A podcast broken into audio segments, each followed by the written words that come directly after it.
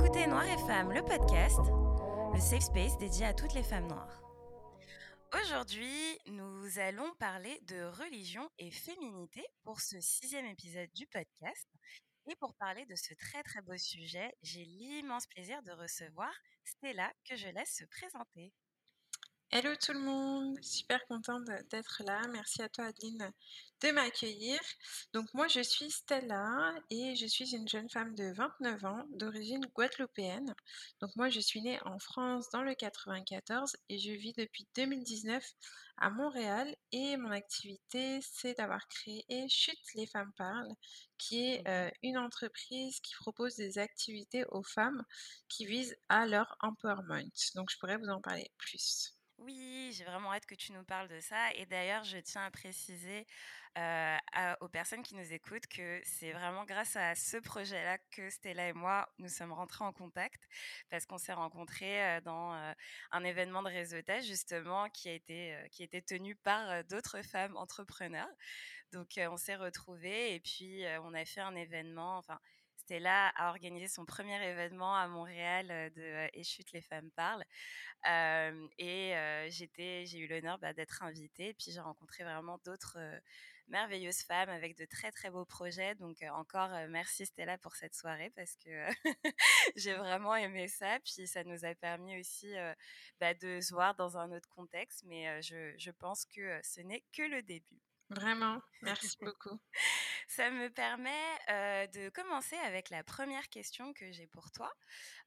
Donc, vous ne le voyez pas puisque c'est audio, mais Stella, en fait, porte le voile. Donc, elle s'est convertie à l'islam et en fait, elle va nous raconter son parcours avant, pendant et après sa conversion. Donc ma première question pour toi, ça va être, est-ce que tu peux déjà nous dire si avant ta conversion, euh, ben, tu avais déjà une autre religion ou comment est-ce que comment est-ce que tu étais par rapport à ta foi? Est-ce que tu te cherchais déjà ou est-ce que tu avais déjà une religion que tu suivais? Euh, Voilà. ok. Euh, donc moi, je viens d'une famille catholique. Mmh euh, donc euh, d'une famille très pratiquante. Ma mère est très pratiquante, elle est encore à ce jour. Ma sœur aussi très pratiquante. Mmh mon père un peu moins, mais il était aussi clairement catholique. Mmh donc moi, j'ai vraiment fait tout, tout mon cheminement spirituel dans l'Église catholique. j'ai fait toute tout le parcours classique, mon baptême, ma mmh confirmation, profession de foi dans le mauvais sens, mais euh, baptême, première communion, profession de foi, confirmation. Euh, donc euh, j'ai vraiment, vraiment tout fait. La totale catéchisme aussi, j'imagine. Exactement, ça va pas, ça va pas sans. Donc des années de, de catéchisme aussi. Mmh puis en fait j'ai commencé à remettre ma foi en question quand j'ai commencé à avoir 16-17 euh, ans. Ok. Et euh, est-ce que, si c'est pas trop euh, personnel, mais est-ce que tu peux nous raconter pourquoi est-ce que tu as remis en question ta foi à ce moment-là? Qu'est-ce qui s'est passé en fait? En fait, dans l'Église catholique, si vous voyez, si, pour ceux qui, qui, ne connaissent pas, je remets un peu en contexte. Mmh Au fur et à mesure de ta vie, tu passes justement des sacrements, puis la mmh confirmation, elle arrive quand tu es euh, au lycée, donc euh, tu as peut-être 15-16 ans à peu près, la confirmation, si je me trompe pas. Mmh Puis là, en fait, pourquoi tu confirmes ta foi? C'est parce que tu es en âge, là, de prendre justement l'ampleur de ce que c'est d'être euh, d'être un, chrétien, ta foi, etc.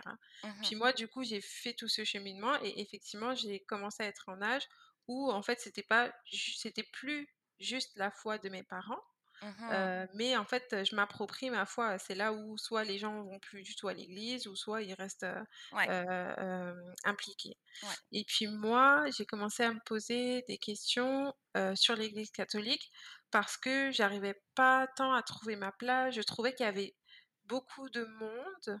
Mmh et quand je dis beaucoup de monde, je veux dire beaucoup de monde sacralisé. Ouais. Et, euh, et, moi, ça me convenait pas de multiplier, on va dire, les intermédiaires. J'étais sûre de croire en Dieu, puis ça, je l'ai mmh jamais remis en question pour le mmh coup. Mmh euh, mais la place qu'on donnait, euh, Jésus Fils, Saint-Esprit, Marie, puis chacun vient avec sa prière. Ouais. Le pape, pourquoi un homme à qui on donne autant de pouvoir, les prêtres, qui, du coup, selon moi, enfin, ont aussi une place, presque presque sacrée aussi, Ouais. hein, dans dans beaucoup de cultures. Les saints, en fait, il commence à avoir trop de monde pour moi. Ouais, Puis moi, ça ça ça faisait pas sens de me dire: «Attends, moi, je sais que je crois en Dieu, mais là là, ça me convient pas, je je comprends pas pourquoi il y aurait une hiérarchie entre les gens». Puis il y a des gens, Mmh mh. c'est des humains et on leur donne un rôle Mmh mh. particulier. Ouais. Puis ils exercent un pouvoir sur les gens, Mmh heu, mh. qui m'échappait aussi. Mmh mh. Heu, donc c'est je je me retrouvais plus là là-dedans. Moi, je je je doutais pas de ma relation avec Dieu, je doutais du reste et Mmh. heu, c'est pour ça que j'ai commencé à cheminer en me disant: «Bah, il y a peut-être, une, une religion qui me correspondrait le plus». OK. Puis du coup, donc quand tu es arrivée à ce moment-là, qu'est-ce qu'est-ce qui s'est passé? Comment est-ce que tu as réussi à trouver l'islam? Alors je pense que, bon, étant donné qu'on vient, heu, du 94, on est quand même dans des Ouais. environnements, heu, où on est pas mal mélangés. Mmh mh. Mais, heu, mine de rien, heu, je sais pas pour toi si, on grandit avec tout le monde, mais on connaît pas tant les religions des autres. Tu Exact. vois? Ouais. moi à l'époque, je je sais que j'avais des copines musulmanes, donc là j'étais vraiment rendue au lycée, j'étais grande quand même. Ouais. J'avais des copines musulmanes, j'en ai toujours eu depuis petite, mais nous on savait juste que les musulmans, ils mangeaient pas de porc, tu vois? Ouais, c'est ça. On Ouais. connaissait vraiment rien à leur religion. On sait, eux, ils mangent pas de porc, puis c'est des musulmans, puis voilà. Ouais, ça. religion, Puis, on le ramadan aussi. voilà, Ouais, exactement, c'est ça. Ils faisaient le ramadan, voilà et puis encore à nos âges, heu, le ramadan, heu, voilà, hein, ils Mmh le mh. faisaient pas tellement, mais on savait que ça existait. Ouais. Puis, en fait, moi, ce qui a changé, un peu ma spe ma perspective, à ce moment-là, j'étais pas encore, en en pleine introspection, mais, un jour, je suis partie en colonie de vacances, puis là, j'étais en seconde, je pense, Mmh et il y avait un garçon, quand je me souviens, on est partis en en colonie de vacances en Espagne. Mmh mh. et il y avait un garçon quand on est arrivés, heu, en le vraiment le 1er jour là, Mmh il a fait la prière. Puis moi, justement, on savait que les musulmans, ils mangeaient pas de porc, mais leurs prières et tout, on connaissait rien, tu vois? ouais, ouais. Puis je me souviens que dans l'hôtel, il y avait, une super piscine, donc nous, on Mmh mh. était tous comme des fous autour de la piscine. Vraiment, là, je te parle de on pose nos bagages, tu vois? Comme des fous autour de la piscine et tout ça. Mmh Puis mh. là, je vois un gars, il met sa tête par terre Mmh et mh. ça m'avait vraiment choquée et j'ai dit: «Mais qu'est-ce qu'il fait?» je dis aux autres: Mmh. «Qu'est-ce qu'il fait et tout?» Puis les autres, ils me disent: «Bah, il fait la prière et tout». Je fais: «Mais c'est quoi cette prière?» enfin, tu sais, genre moi, j'avais jamais été confrontée à Mmh à cette religion, en fait, à la pratique de la Mmh religion. mh. Mmh. Ouais. Puis là, on est tous comme des fous autour de la piscine et puis il y a un mec, au lieu de regarder la piscine, il met sa tête par terre, tu vois? Ouais. Donc c'était pour moi, c'était hyper surprenant et ça m'avait beaucoup interpellée. Donc et et en fait, c'était la première fois Mmh que j'étais confrontée à un musulman pratiquant, en fait. Mmh mh. Mmh mh. Et puis tout le long du séjour, bah, en fait, je l'ai observé, puis j'ai vu que c'était quelqu'un qui avait rien à voir avec, heu, avec les autres. Et ce qui m'a beaucoup, heu, comment dire? Interpellée chez lui, c'était son comportement parce que, bah, on était on était on avait quoi, heu, 16-17 ans, Ouais. on était en Espagne, piscine, il y avait des petits couples, tu connais les colonies de vacances, ouais, ouais. des petits couples qui se formaient, Mmh les mh. garçons, ils aimaient bien embêter les filles, ils aimaient s'embêter entre eux. Puis lui, en fait, il était posé, il était super respectueux, Mmh il mh. pratiquait sa religion, il parlait jamais un mot plus haut que l'autre et cetera. Mmh Puis en mh. fait, son comportement, il m'a vraiment interpellée. Mmh mh. Puis moi, je lui posais des questions, je disais: «Mais pourquoi tu fais ci? Pourquoi tu fais ça? Pourquoi tu es comme ça?» puis lui, il me disait: «Mais c'est le le comportement d'un musulman, en fait». Ouais. Et ça, en fait, je pense, ça a commencé à cheminer, mais je me suis pas convertie à ce moment-là. C'était vraiment la la pr ma 1re, heu, on va dire, confrontation avec l'islam, où Ouais. je me suis dit: «Mais en fait, l'islam, Mmh faut que» c'est resté dans un coin de ma tête, ce que j'ai dit: «C'est pas ce qu'on voit, en fait». Ouais. Les gens qui qui font n'importe quoi, mais qui disent: «Heu, moi, je mange pas de porc», tu vois? Parce qu'on avait beaucoup cette, cette vision-là. Ouais. Donc là, ça ça je pense que ça ça a semé quelque chose, clairement. Mmh Je mh. suis arrivée entre-temps au lycée, j'ai commencé à cheminer. J'ai commencé à me poser des questions, Ouais. justement. Mmh mh. Puis, puis lui, en fait, il s'avère qu'on est tombés dans le dans le même lycée, donc je je je voyais je le voyais et tout. Ouais. Puis là, je précise que c'est pas du tout une relation amoureuse, que souvent les gens me demandent: «Est-ce que je me suis convertie pour un garçon?»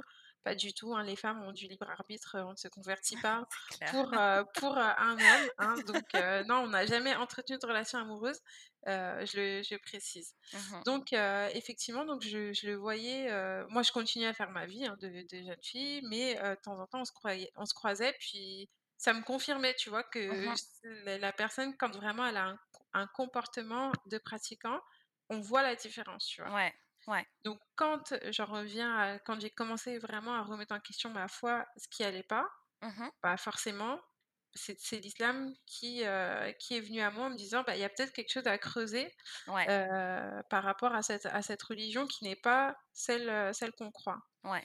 Donc ça a commencé comme ça, Mmh mh. puis, mais par contre j'avais pas mal de réticences, Ouais. parce que, en fait l'islam c'était pas déjà pas à la mode, hein. Déjà c'est pas à la mode, c'est ça Vraiment toujours pas, pas, hein. vraiment pas.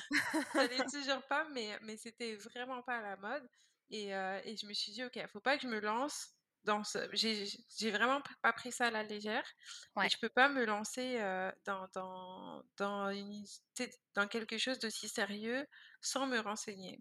Ouais. Donc je pense que je me suis renseignée sur l'islam, j'ai acheté des livres, j'ai lu plein de livres, Mmh j'ai lu le Coran, mais par contre j'ai lu le Coran c'était un peu compliqué parce que, tu sais, c'est comme beaucoup de livres religieux, ça se lit quand même avec, une, heu, enfin, en en fait, tu as besoin d'une interprétation à côté. Tu pourrais pas le Ouais. lire comme un comme un roman, tu vois? Ouais, ouais, bien sûr. Il y a il y a beaucoup de subtilités dans les écritures, mais c'est la même chose pour, heu, pour la Bible et les autres les autres livres religieux, hein. Ouais. Sorti de son contexte, tu lis, tu dis: «Oh my God, qu'est-ce qu'ils disent?» tu vois? Ouais. Il faut ça ça vient avec, heu, avec quelque chose qui accompagne la lecture. Donc je l'ai lu, il y avait beaucoup de choses que je comprenais pas, donc ça me faisait aller chercher un autre livre Mmh pour, heu, comprendre et cetera. Ouais. Heu, donc ça, j'ai cheminé comme ça pendant au moins 2 ans, OK. où je je voulais vraiment, vraiment être sûre. Puis arrivé à 17 ans, j'a j'approchais des 18 ans, donc c'était l'été de mes 17 ans, on va dire. Heu, là, je me suis dit: «Heu, OK, c'est bon, je pense que je suis, je pense que je suis pas mal sûre». Nice. Heu, donc c'est ça. OK. Puis, donc c'est là que je me suis lancée, mais vraiment, toute seule dans ma chambre. À ce moment-là, je sais pas, j'avais en fait, j'avais personne avec qui en parler. D'accord. J'avais pas de musulmans autour de moi. Heu, donc je pense que j'ai vraiment fait les choses toute seule dans mon coin, je me suis dit: «Allez, comment on se con» tu sais, c'est c'était YouTube, quoi. Comment on se convertit? Comment se convertir à l'islam? Ouais. Puis, ils te disent pour se convertir, y a on a une phrase, donc l'a l'attestation de foi, hein, qu'on dit. Puis, du coup, je l'ai dit toute seule dans mon coin, puis là, j'étais là: «Ça y est, je suis musulmane», tu vois? OK. OK, du coup, écoute, déjà moi, je voudrais saluer le fait que quand même, tu aies pris cette décision à un si jeune âge parce que oui, tu sais, tu étais, comme tu dis, plus grande, tu avais 16-17 ans, mais je trouve que, heu, quand tu es adolescente quand même, heu, tu te cherches pas mal. Puis, heu, moi je sais que, tu sais, au lycée, pareil, il y avait des gens aussi qui se convertissaient, mais qu'après, tu sais, ils faisaient des choses qui a qui allaient pas en en accord avec le fait qu'ils se soient convertis, en fait. Heu, puis je pense que c'était des gens qui étaient pas mal influencés ou qui se cherchaient, qui savaient pas trop. Heu, mais le fait que toi, tu tu vraiment pris le temps, heu, à 16-17 ans, puis ça t'a pris 2 ans vraiment, que tu étais toute seule, heu, que tu es pas forcément plus accompagnée que ça, puis qu'au final, comme 12 ans plus tard, tu es encore à fond dans ta foi, puis enfin voilà, que tu que tu la portes fièrement. Enfin moi je trouve ça super admirable donc je voulais, préciser ça. Ah Heu, merci, merci. puis, du coup, donc on a parlé de avant, de pendant. Maintenant, j'aimerais savoir le après, en fait. Après la conversion, qu'est-ce qui s'est passé? Quels ont été vraiment les changements majeurs dans ta vie? Et puis après, comment est-ce que ton entourage, donc ta famille catholique pratiquante, a-t-elle réagi? Les problèmes. OK. Donc moi, tout de suite après, bah, écoute, j'ai essayé en fait de pratiquer, mais c'est Mmh pas mal dur quand tu es toute seule, quand tu pas entourée, c'est Ouais. compliqué. Mmh Donc j'ai commencé à essayer, je me souviens à ce moment-là, j'essayais de faire la prière, mais donc je précise que, je je l'avais pas dit à ma famille, Ouais. Donc j'ai vraiment fait ça toute seule dans mon coin. Donc j'essayais de faire ma prière, mais je savais pas la faire. Donc OK. j'essayais de comprendre, dans dans les livres, mais je comprenais mal, donc je la rendais encore plus compliquée parce que, Mmh pour, donc pour, ceux qui connaissent pas la prière musulmane, hein, en fait, on on a toute une série d'actes que Mmh selon les heures du jour, donc par exemple la prière du du matin, tu vas la faire tu vas faire cet acte-là, donc une rakat, on appelle ça. Tu vas la faire 2 fois, il y a des moments où tu vas la faire 4 fois et des moments où tu vas la faire 3 fois. OK. Puis moi, en fait, j'avais pas compris ça, donc moi, je je doublais à chaque fois. Donc Mmh déjà, pour te dire, la prière, ça commençait en disant: «Ah ouais, c'est une religion, déjà c'est 5 fois par jour». Puis moi, vu que je les doublais, les prières, je Ouais. me suis dit: «Ah ouais, c'est lourd quand même. C'est très, très lourd», tu vois? Mais vas-y, j'étais déter. Mmh Donc j'essayais, j'essayais de faire ça aussi chez moi, étant donné que ma famille savait pas, donc des fois je me Mmh cachais derrière la porte de la chambre, mais dès que j'entendais un bruit, je sursautais, je faisais semblant de faire autre chose, alors que Ouais. tu sais quand tu sais que tu fais quelque chose tu dois pas faire, entre guillemets, Ouais, ouais, mais ouais. heu, voilà, tu es sur le qui-vive, tu vois? Donc heu, donc compliqué. Heu, j'avais quelques copines, musulmanes, mais mais je connaissais pas trop leurs pratiques, mais je sais que, par exemple, pour le ramadan, quand il fallait, heu, faire l'Aïd à la fin du ramadan, je pouvais aller à la mosquée avec elles, donc c'est comme ça que j'ai été à la mosquée la première fois avec une copine. J'avais une fille dans ma classe aussi, qui était, qui était musulmane pratiquante aussi, qui portait le voile en dehors. Donc là, je te parle Mmh vraiment de j'étais en première terminale, hein, OK. Donc qui portait le voile en dehors, heu, 1 plutôt. Et heu et donc elle, je lui en ai parlé, que je me suis convertie. Tu sais, c'était vraiment un petit secret, tu vois? Ouais, ouais, Que je me suis convertie, donc c'est elle qui m'a emmenée, Nour, elle s'appelle, la première fois à la mosquée, elle m'a montré comment mettre le voile et tout. Enfin, tu sais, c'est plein de petites étapes qui étaient quand même cool, mais que je tu sais, que je j'étais pas 100% sereine parce Ouais. que déjà, c'était des premières fois, puis je le faisais en cachette. Ouais. Donc ça a commencé comme ça. Puis au fur et à mesure, bah, j j'en apprenais de plus en plus, donc je Mmh réussissais à pratiquer, de plus en plus, mais quand on se convertit, ben, on n'est toujours pas parfait, tu vois? Tout à l'heure, tu le disais, il y en a qui se sont convertis, Ouais. bah, c'est sûr qu'il y en a qui se convertissent pas pour les bonnes raisons et parce que aussi, heu, bah, malheureusement dans certains contextes, sociaux, hein, je sais Ouais. pas, pour, habiter en banlieue, bah, tu te dis: «Bah, Mmh vu que tout le monde est musulman, je vais devenir musulman, C'est pour être comme tout le monde». Mmh Heu, mais heu, c'est sûr que quand tu te convertis, tu deviens pas parfait du jour au lendemain. Oui, oui, Donc oui. heu, donc forcément, il y a quand même, besoin encore de cheminer sur le comportement. Donc c'est ça. Mmh Puis, au niveau de ma famille, en fait, ce qui s'est passé, c'est que je je l'avais dit à personne. Donc j'ai Mmh commencé à pratiquer en secret. En fait, le vrai problème bah, ma mère, elle commençait à voir un peu trop de livres sur l'islam. Elle me disait: «Mais pourquoi tu lis ça? Pourquoi?» «Non, non, mais je me renseigne», tu sais? Genre, j'étais comme eh, tu sais, les mamans, elles sont pas bêtes, hein. Ouais, ouais, ouais, Heu, c'est «Non, clair. non, c'est je me renseigne, c'est juste pour savoir». Puis, de toute façon, au fur et à mesure, elle voyait que je rejetais sa sa sa, Sa religion. religion Mmh parce que, heu heu, elle me disait: «Tu veux venir à la tu veux venir à la messe?» je commençais à plus vouloir, mais tu sais, j'étais assez grande pour choisir là. Ouais. Heu, je commençais à plus vouloir, donc heu, elle sentait déjà que je m'éloignais de cette religion, Ouais. puis que je commençais à me renseigner pas mal sur une autre, tu vois? Mmh Donc c'est ça, mais moi j'assumais pas encore. J'étais comme: «Ah oui, non, mais je me renseigne, je lis, Mmh j'apprends», voilà, tu vois? D'après moi. Donc heu, donc c'était pas simple de pratiquer caché. Je me souviens mes premiers ramadans, je me cachais, tu sais, c'était genre, heu, tu sais, il faut faut se lever le matin, heu, en Ouais. pleine nuit du coup pour manger, Ouais, donc en ouais, mode ouais. espion, je cachais des trucs dans ma chambre pour grignoter et tout. Tu sais, essayé mais j'étais pas sereine. Mmh Puis, en fait, là où il y a vraiment, eu enfin, j'ai dû me positionner, bah, en fait, c'est quand j'ai voulu porter le voile. Parce que Mmh ça, ça se cache pas pour le coup. Ouais, Autant, heu, tu me croises dans la rue, tu saurais pas que je suis convertie, quand j'ai le voile, c'est pas la même chose. Ouais. Heu, donc ça, c'était 2 ans après ma conversion. J'ai commencé à ressentir, heu, l'envie de porter le voile, je dirais Mmh même le besoin de porter le voile. Mmh Puis là, j'étais en plein, conflit interne, en fait. C'était: «OK, soit je le porte parce que c'est ma conviction, Ouais. soit j'attends parce que ma mère, comment elle va le prendre et cetera». Mmh Enfin, j'ai j'étais j'étais vraiment là-dedans. Donc au début, je m'étais dit: «Bon, tu vas pas le porter parce que, heu, ta mère, ça va lui faire trop de mal. Mmh C'est mieux tu d'ici 2 ans». Tu sais, quand tu es petit, tu crois que tu vas quitter chez toi à 20 ans. Ouais, ouais, ouais.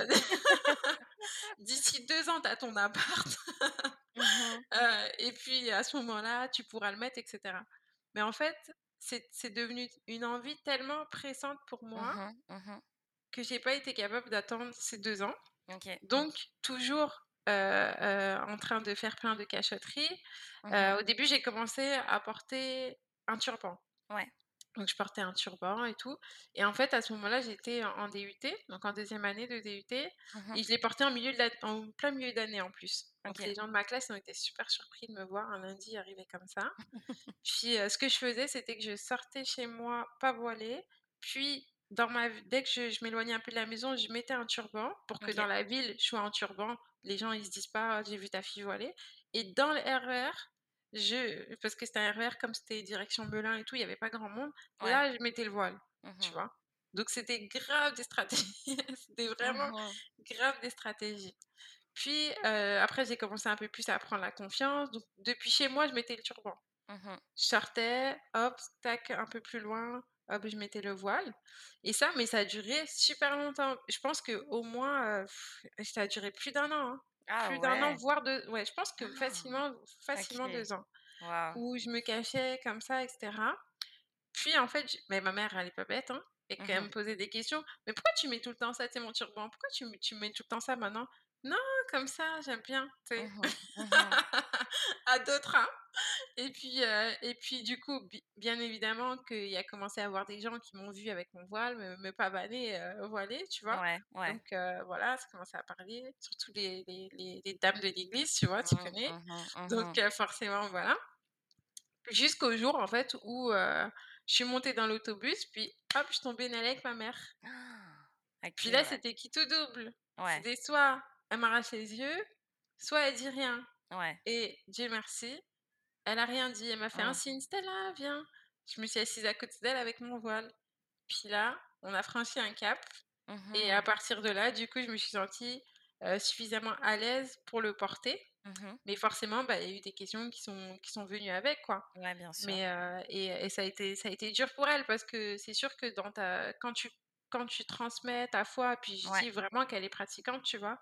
À tes enfants, heu et que l'enfant, bah, du coup, décide de se tourner vers une autre foi qui n'est pas du tout populaire, hein, parce que c'est ouais. tu sais, il y a foi et foi là. Peut-être que si je serais dev si j'étais, pardon, devenue bouddhiste, on ce été Ouais, étonnant, mais voilà. Mais là, c'était vraiment la religion des terroristes, tu vois? ouais, c'est ça, Donc ouais. heu, donc en plus, c'est c'est elle va vers une autre foi, mais et quelle foi, tu vois? Ouais, Donc ça. donc bien évidemment, ça a posé beaucoup de questions, ça a été dur pour elle, Mmh mais par contre, elle a toujours, toujours été, été tolérante. Ça a été ouais, ça a été compliqué à accepter, mais elle a toujours dit, «Ma fille, tu vas jamais bouger de chez moi, tu» Mmh parce qu'en fait, elle elle a vu aussi l'enjeu que c'était on voyait beaucoup de gens autour de nous aussi, c'était, c'était la période où on voyait que les gens se convertissaient, allaient en Syrie. Tu sais, genre, c'est Ouais, ouais, c'était vraiment, une époque, pas pas simple, exact. où il y avait vraiment mauvaise presse Mmh et puis, en tout cas les convertis avaient vraiment mauvaise presse. Ouais, Puis là, en fait, elle s'est dit: «Ma fille, si je la si je la serre pas là, si elle voit pas que, je je suis je suis là, je suis à ses côtés, j'accepte et cetera, heu, je il est possible que je la perde», tu vois? Donc, ouais, elle m'a en fait, c'est vraiment, avoir, entre entre guillemets «ses ses ennemis encore plus proches» là, ouais. parce que, parce que là, elle a senti que que vu vu ce que ce qu'elle voyait Mmh, autour, ouais, j'aurais pu lui échapper. Puis moi, c'est bien évidemment, c'est jamais, le genre de courant qui qui m'a attirée, mais aussi parce que en fait, j'ai cheminé toute seule, puis j'ai pas laissé la porte à des gens qui viennent m'endoctriner et cetera, tu vois? Mmh Comme ça peut être le cas pour des gens qui se convertissent et qui vont chercher l'information, je sais pas, sur internet et puis là, qui peuvent tomber sur, heu heu, n'importe qui, Oui, quoi. bien sûr. Ouais, ouais. Bah, des images de propagande, heu, et cetera. Exactement. Après, sais, comme ça, c'est comme dans tout, courant, religieux, il y a toujours de l'extrémisme, en fait. Bien sûr. Toujours de l'extrémisme dans n'importe quelle religion. Puis moi, le gros souci que j'ai, heu, justement avec l'islam, c'est que l'islam, d'ores et déjà, est vu comme une religion extrémiste, en fait, d'extrémistes, Mmh je mh, dirais. mmh mh, mmh. Puis du coup, heu, moi je sais que c'est toujours quelque chose qui m'a dérangée parce que pareil, enfin moi j'ai vraiment grandi avec, heu, des musulmanes autour de moi, des musulmans même je dirais, des des femmes et des hommes et j'ai plus de copines que de copains. Mais enfin j'ai toujours été entourée de de musulmans moi aussi. Puis, justement, enfin moi j'ai jamais j'ai jamais eu une vision négative de, de, cette religion-là et de la, fin, et des religions en général. Tu sais, je, je suis vraiment tolérante, mais après, c'est vraiment comme tu disais tout à l'heure, c'est ce que les gens interprètent et c'est ce qu'ils en font en fait. C'est vraiment ça le problème, c'est ça qui pose problème. Et effectivement, en France, on a eu ouais, une grosse vague. Je, vois un peu la période de, laquelle tu parles, de vraiment les gens, c'est ça qui se convertissaient, qui partaient faire le djihad et tout. Donc, c'est ça. Mmh, donc du coup, c'est sûr qu'après, quand toi t'arrives et que tu dis, bah, je suis convertie, ça, ça, passe mal parce que les gens se disent pas la fête à la maison c'est ça les, les, gens direct ils vont se dire ok encore une qui va partir faire le djihad qui va partir en Syrie donc non vraiment pas.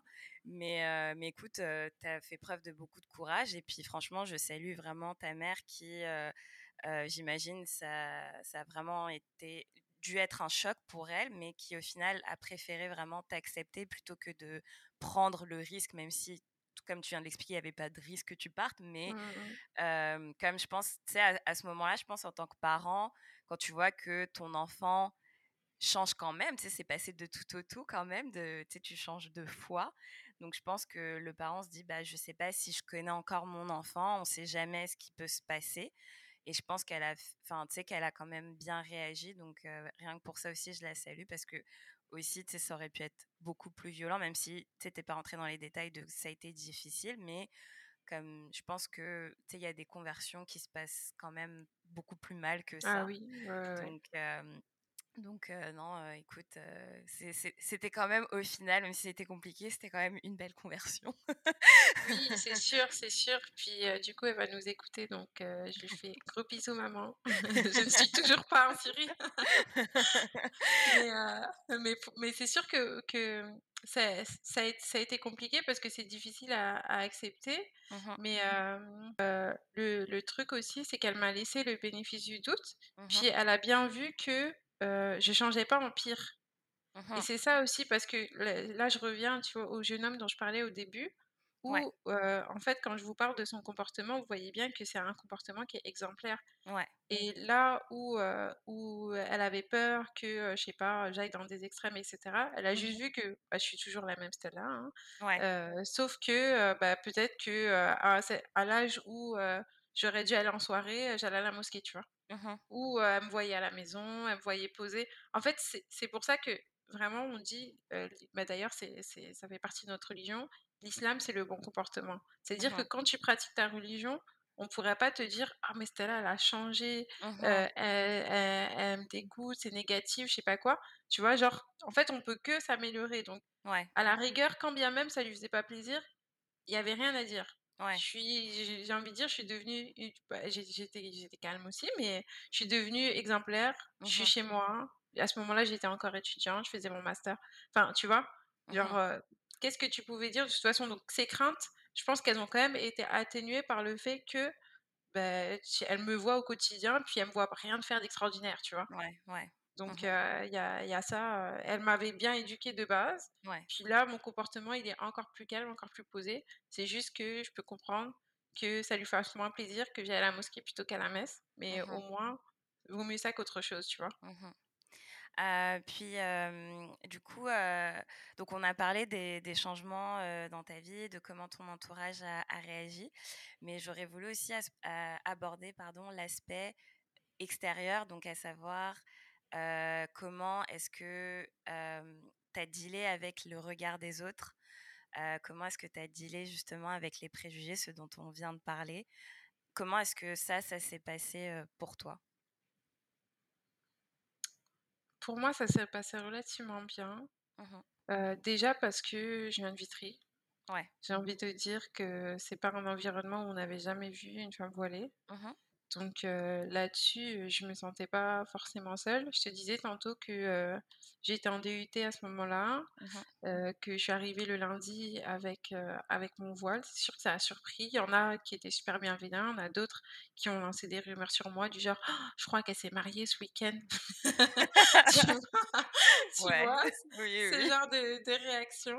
Mmh mais mais et moi, en tout cas, à date, j'ai rien vécu d'extrêmement violent. C'est sûr que, mmh il y a des gens qui m'ont fait des remarques. J'ai eu j'ai vu des des regards, mmh sur le sur mon voile, hein, surtout. mmh ça ça la la décision a surpris aussi beaucoup de gens. Ouais.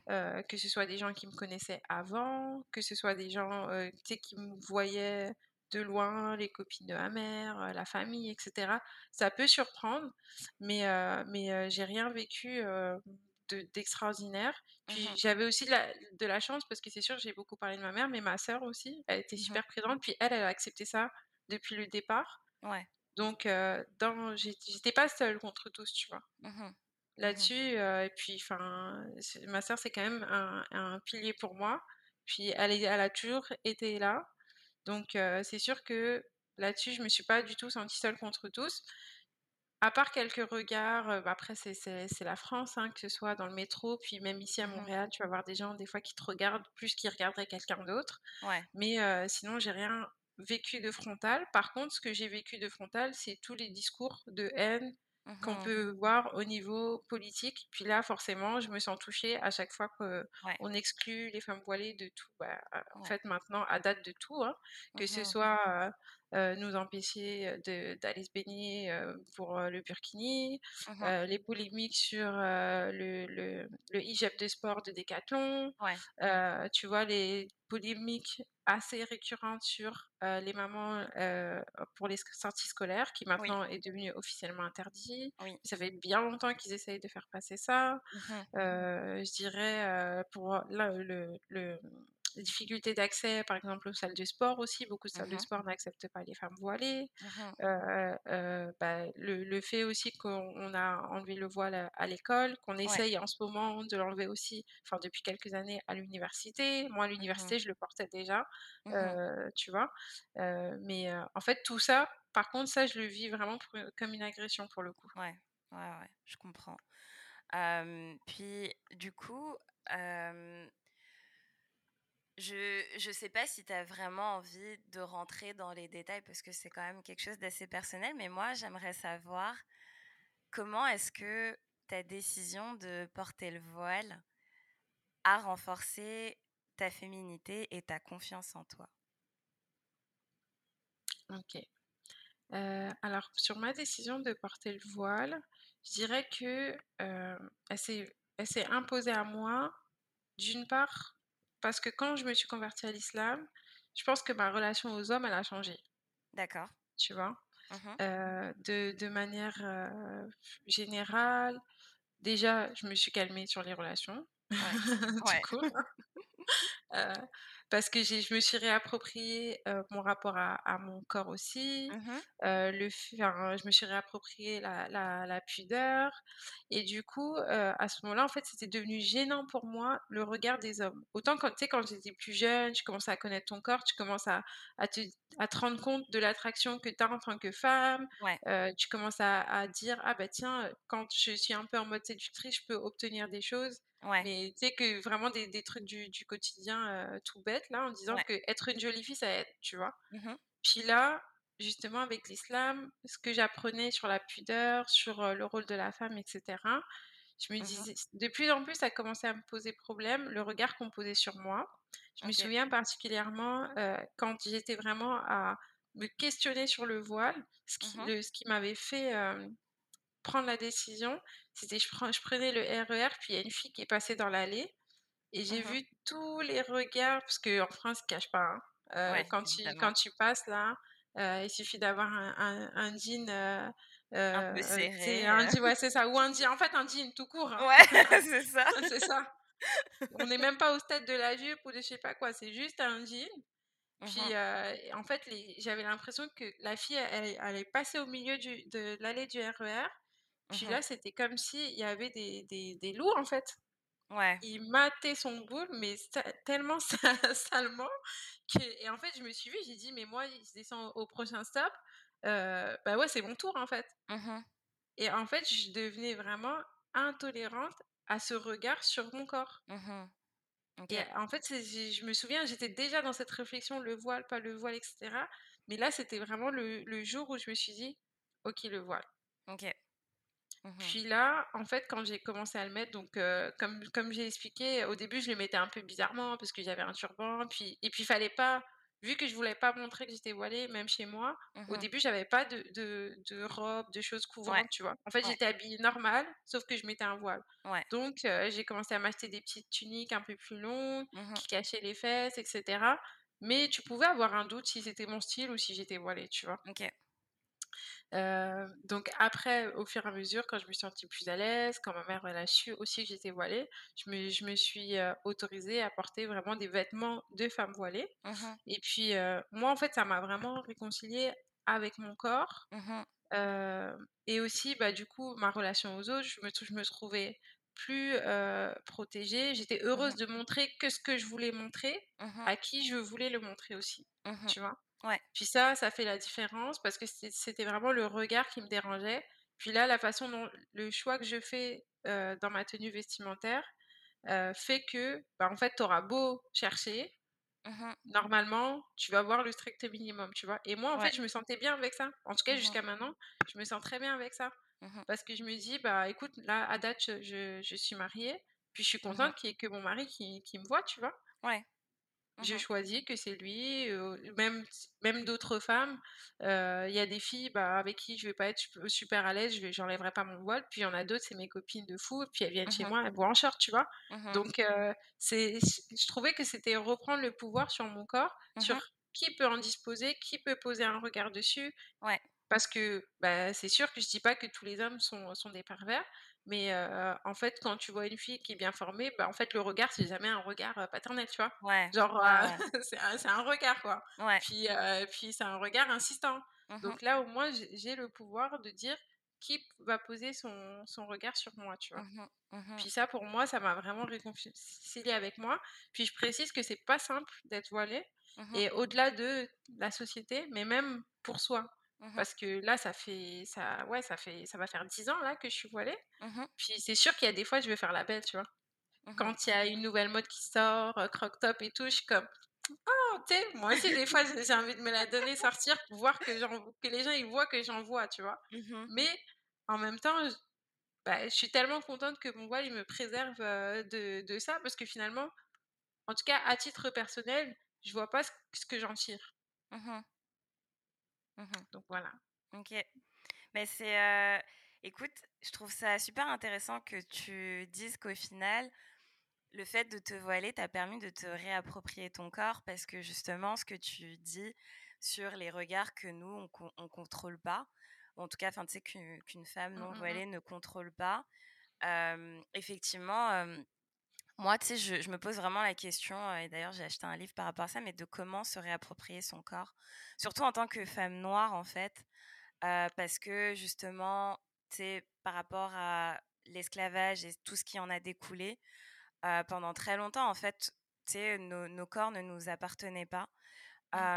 Puis je trouve que même encore aujourd'hui, c'est difficile, en fait, de de se réapproprier son corps parce que, j'ai l'impression qu'il y a toujours des des regards, mais toujours aussi des remarques, des choses que les gens disent, des choses que les gens voient. Puis là, on est dans une ère où euh, bah, les grosses fesses, euh, c'est à la mode, tout ça, Bien tout sûr. ça. Donc là, euh, bah, les femmes euh, noires qui, en général, hein, je fais une généralité évidemment, mmh. ch- chacune a un corps euh, unique, mais en général, voilà, c'est connu que euh, les femmes euh, afrodescendantes ont des formes, notamment au niveau euh, de, d- des fesses, des courbes et tout. Donc là, c'est à la mode, mais avant que ça ce soit à la mode, ben il y avait ce truc là de euh, de justement euh, nos corps étaient pas bien vus, étaient C'est sûr. difformes. Puis je me souviens aussi que tu sais ne serait-ce que pour s'habiller en fait, ne serait-ce que pour s'habiller, tu sais aujourd'hui tu vois, tu sais il y a plein de sites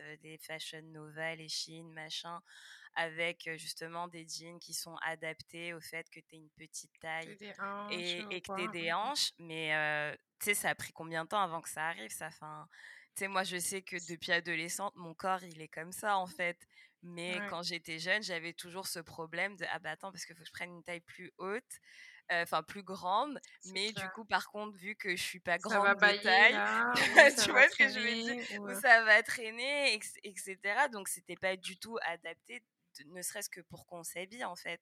Mmh. et du coup, enfin, je trouve ça super intéressant que le fait que tu aies pris cette décision bah, de ne montrer qu'une partie de ton corps, à savoir, enfin, voilà, vraiment le, le, minimum, on va dire, bah, que au final, ça te permet vraiment de préserver ton corps et de, de contrer ces regards-là. je, je, trouve que justement, c'est une, une, très belle, une très belle forme de, de, se réapproprier son corps.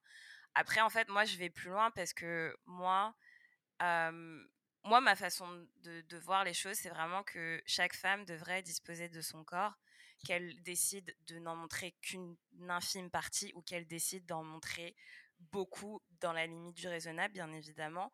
mais je veux, ce que je veux dire, c'est que moi, le gros souci que j'ai par rapport à ça, c'est vraiment le regard des autres. par exemple, enfin voilà, moi, ça fait plus d'un an que j'ai décidé d'arrêter de porter des soutiens-gorge. parce que pour des raisons vraiment que ça me gêne en fait. Ça me gêne, je trouve que ça sert. Puis en plus, c'est prouvé que c'est c'est pas forcément plus utile que ça. Après, c'est sûr que quand tu as une énorme poitrine, c'est quand même mieux. Ça soulage. Mmh. Voilà, ça soulage, mais sinon, enfin, tu sais, quand tu as une, une, poitrine moyenne, enfin, peu importe, il n'y a rien qui dit que porter un soutien-gorge, ça va forcément améliorer ta poitrine. donc bref, moi j'ai vraiment décidé d'arrêter et d'en porter uniquement quand c'est nécessaire. Mais mais c'est ça, enfin, tu sais, encore le, ce truc-là du regard des autres, des ah ben, on voit tes tétons à travers ton haut.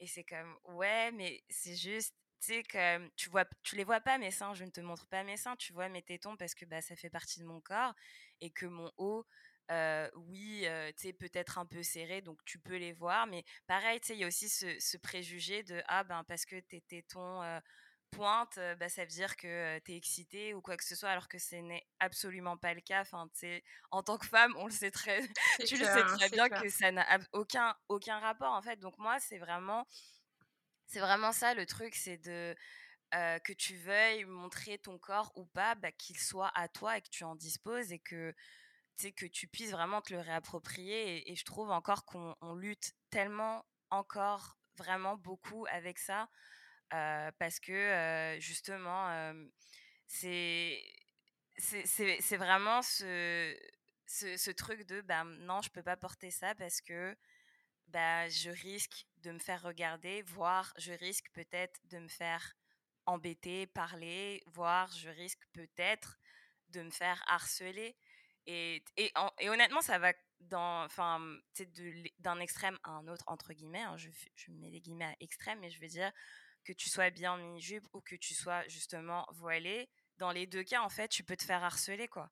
Donc, mmh. tu sais, je suis, je suis vraiment dans ce...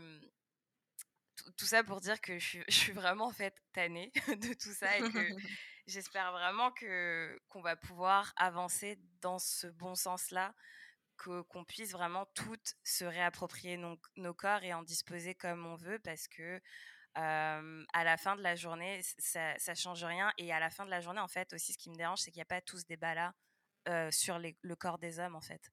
Donc, après, je dirais qu'il y, a deux choses aussi parce que c'est vrai que beaucoup, par exemple, de courants féministes qui sont contre le voile, vont beaucoup clamer, on va dire, que c'est pas aux femmes de se voiler, mais aux hommes de changer.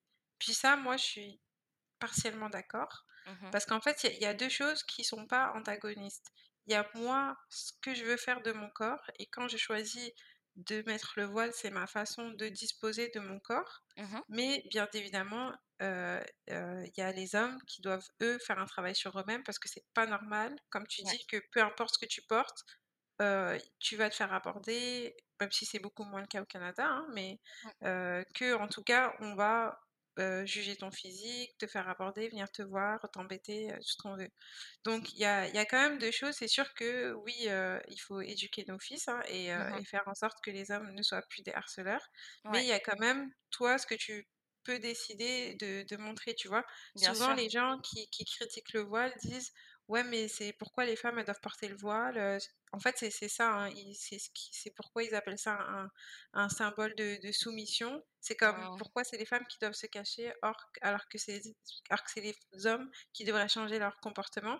Mais Mmh nous, déjà, faut faut ça, on le on le dit peu, mais en islam, il y a 2 choses.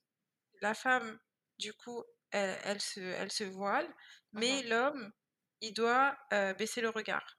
Mmh Puis ça, en fait, c'est quelque chose qu'on qu'on n'entend pas parce qu'il y en a plein qui le pratiquent pas.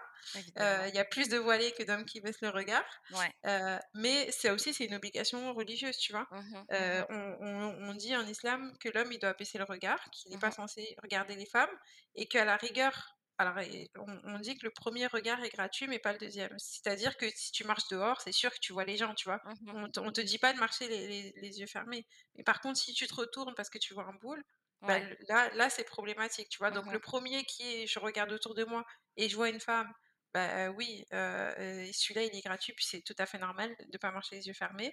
Mais à partir du moment où ton regard, il se fait Mmh insistant, que, heu, il vise des zones en particulier et cetera, bah, ça, c'est interdit dans notre religion, comme c'est un interdit, tu vois? Mmh mh.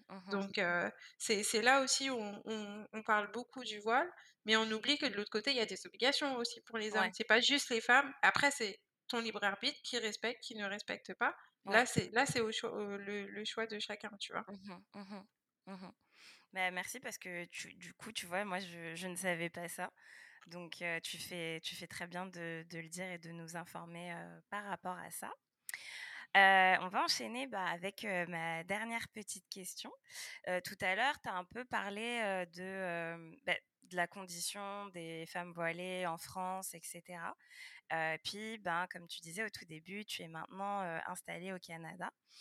Heu, donc déjà, en fait, j'aimerais, savoir si tu as vu des différences entre, bah, la France et le Canada en tant que femme voilée. Mais aussi, j'aimerais que tu nous parles de, tes raisons qui t'ont poussée à, mmh, à venir t'installer au Canada et également des projets, que tu as lancés depuis que tu es au Canada. OK. Heu, alors, heu, des différences entre le Canada et la France en tant que femme voilée, heu, je dirais qu'ici, je peux tout faire Mmh et ça, c'est vraiment une grosse différence. Je vais à la salle de sport, Ouais. heu, je travaille avec mon voile. Mmh Heu, je peux aller à la piscine, heu, piscine municipale avec mon voile, Mmh heu et puis ça, ça fait une sacrée différence d'avoir les mêmes droits que tout le monde. Ouais. Heu, ensuite, je dis pas qu'il y a pas de discrimination et d'islamophobie au Québec, ce serait faux. Ouais. Heu, il y a des regards, il y a des gens qui sont pas contents. En ce moment, heu, le parti politique qui est, en place au Québec, met en place des lois qui réduisent les libertés des femmes voilées également. Mmh Heu, donc c'est pas parfait, mais c'est loin, loin d'être, d'être comme la France. Donc à date, tu peux encore faire ce que tu veux, puis c'est pas désagréable. Mmh ton autre question, la raison pour laquelle je suis venue au Canada, c'était simplement que mon mari, a toujours voulu, aller à l'étranger. Puis moi, je voyageais déjà beaucoup, donc j'aimais ça. Mmh Heu, donc heu, bah, en fait, on s'est dit, heu, on était à un tournant: «Est-ce qu'on déménage? Est-ce qu'on va habiter, dans un autre pays? Est-ce qu'on tex est-ce qu'on teste, une expérience à l'étranger?» Mmh Puis, on a tenté notre chance pour le PVT Canada et on a été acceptés. Donc c'est simplement la raison pour laquelle je suis venue. Mmh mais par contre, vraiment l'islam et la condition des femmes musulmanes en France est la raison pour laquelle je vais rester. Mmh. Autant c'était pas le cas parce que j'étais je pense que quand on est venu, on voulait juste une expérience à l'étranger, mais on s'est pas plus renseigné que ça sur le Canada, hein. Ouais, Heu, on n'a pas fait des grandes recherches. On a dit: «On va au Canada», puis on en fait, on a été agréablement surpris dès notre arrivée de voir des femmes voilées à Mmh l'aéroport, de voir des femmes voilées trava travailler dans les administrations Mmh du Canada, Ouais. heu et du coup, heu, on s'est dit: «Ah mais en fait, c'est bien ici». Puis quand j'ai trouvé un emploi avec mon voile, j'ai dit: «Mais en fait, c'est bien ici». Mmh. Mmh Donc c'est ce qui c'est la raison pour laquelle, heu, je reste, mais c'est pas la raison pour laquelle je suis venue. D'accord. OK, super et bah, du coup, pour finir, dis-nous en plus sur Chut, les femmes parlent pour, bien, bah, qu'on qu'on sache d'où ça vient, heu, puis la raison pour laquelle, enfin, tu as créé ça et où est-ce que tu veux t'en aller avec, heu, ce projet? Oui, alors Chute les femmes parlent, comme je l'ai dit tantôt, nous on crée des activités qui, visent à l'empowerment des femmes. Mmh donc on a vraiment plusieurs, types de plateformes, mais l'idée c'est qu'en tant que femme, tu trouves ta place forcément quelque part chez Chute les femmes parlent. Mmh donc ce qu'on fait, c'est d'aider les femmes pour qu'elles Ouais. puissent évoluer dans leur vie, à la fois en leur permettant d'échanger, de s'informer ou de se former. Mmh mh. Heu, donc heu, on a par exemple des groupes de parole, un jeudi sur 2, les femmes peuvent venir nous voir sur Zoom, c'est gratuit, on discute. Puis là, on en fait, le sujet vient, ta semaine, qu'est-ce que tu as vécu en ce moment? Puis, ça bavarde, chacun chacune, partage ses expériences.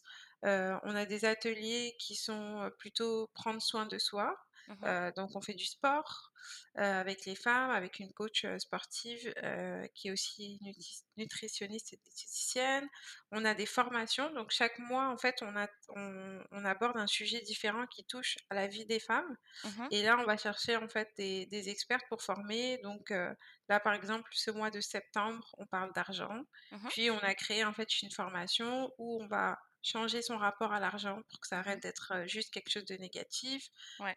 apprendre à faire un budget annuel et comprendre l'investissement, tu Mmh mh. vois? Donc c'est vraiment, toujours, dans le but d'aider les femmes à évoluer Mmh mh. et on a aussi une plateforme, donc on a un blog qui est participatif où les femmes, en fait, si elles sont pas très à l'aise à venir à nos ateliers et cetera, mais qu'elles veulent quand même partager, Mmh mh. heu, elles peuvent écrire, en fait, su sur un sujet, heu, faire un témoignage et puis ça, on le publie sur notre blog qui est accessible à tout le monde.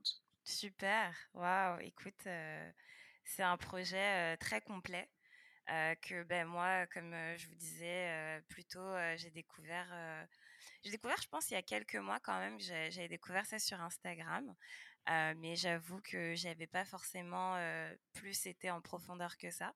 Donc je suis vraiment contente, de t'avoir rencontrée Stella pour que tu puisses vraiment m'expliquer, bah, toute la plateforme qui est super, super intéressante, collaborative et qui est juste géniale pour les femmes. Donc bah, écoute, merci pour ce projet et d'ailleurs, je voulais juste savoir, est-ce que tu l'as lancé depuis la France ou est-ce que tu l'as lancé au Canada?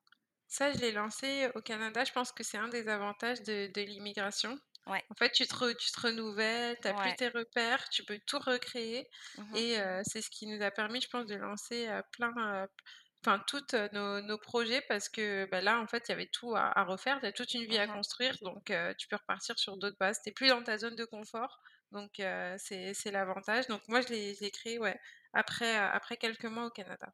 Super. Bah, écoute, heu, vraiment très, très beau parcours et puis je te souhaite, heu, bah, encore plein de bonnes choses, encore plein de beaux projets pour, heu, bah, voilà, le Canada, ce nouveau pays maintenant, dans lequel tu es. Puis, écoute, je te souhaite aussi, la résidence, la citoyenneté, tout ça, tout ça. Je sais que ce n'est pas Ouais, facile, je suis passée par là et si tu as vraiment, d'ailleurs la moindre question par rapport à l'immigration, je suis là. Donc je t'aiderai avec plaisir. En tout cas, Merci. merci infiniment Stella pour, cette belle entrevue. J'ai appris beaucoup, beaucoup de choses et j'ai vraiment aimé, la façon dont dont tu as expliqué, les choses, vraiment, heu, tu sais, sans tabou, puis vraiment, heu, en étant super à l'aise. Je sais que, tu sais, le, sujet de la religion, ça peut être touchy, puis je sais qu'il y a des gens qui sont peut-être pas forcément ouverts à en discuter, mais toi, vraiment, tu sais, as vraiment fait l'effort d'en parler en toute honnêteté, donc rien que pour ça, je te remercie, mais infiniment. Ce fut un réel plaisir et de toute façon, on reste en contact pour, plein de collaborations, de projets, qui s'en viennent.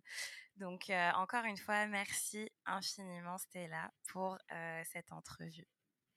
Bah, merci, écoute, ça me fait super plaisir. Puis, heu, écoute, Chute les femmes parlent, je ne peux que, heu, être, le l'exemple de ma plateforme. Donc je pense qu'il faut parler de tout, il faut parler de tout, sans tabou, Ouais. surtout quand on sait qu'en face de nous, il y a quelqu'un de bienveillant et qui là qui veut écouter pour comprendre et non pas écouter pour répondre, ça fait toute la différence. Donc merci pour ton accueil, ça m'a fait beaucoup plaisir de pouvoir, partager, mon histoire, puis j'espère que ça va inspirer, plein d'autres femmes.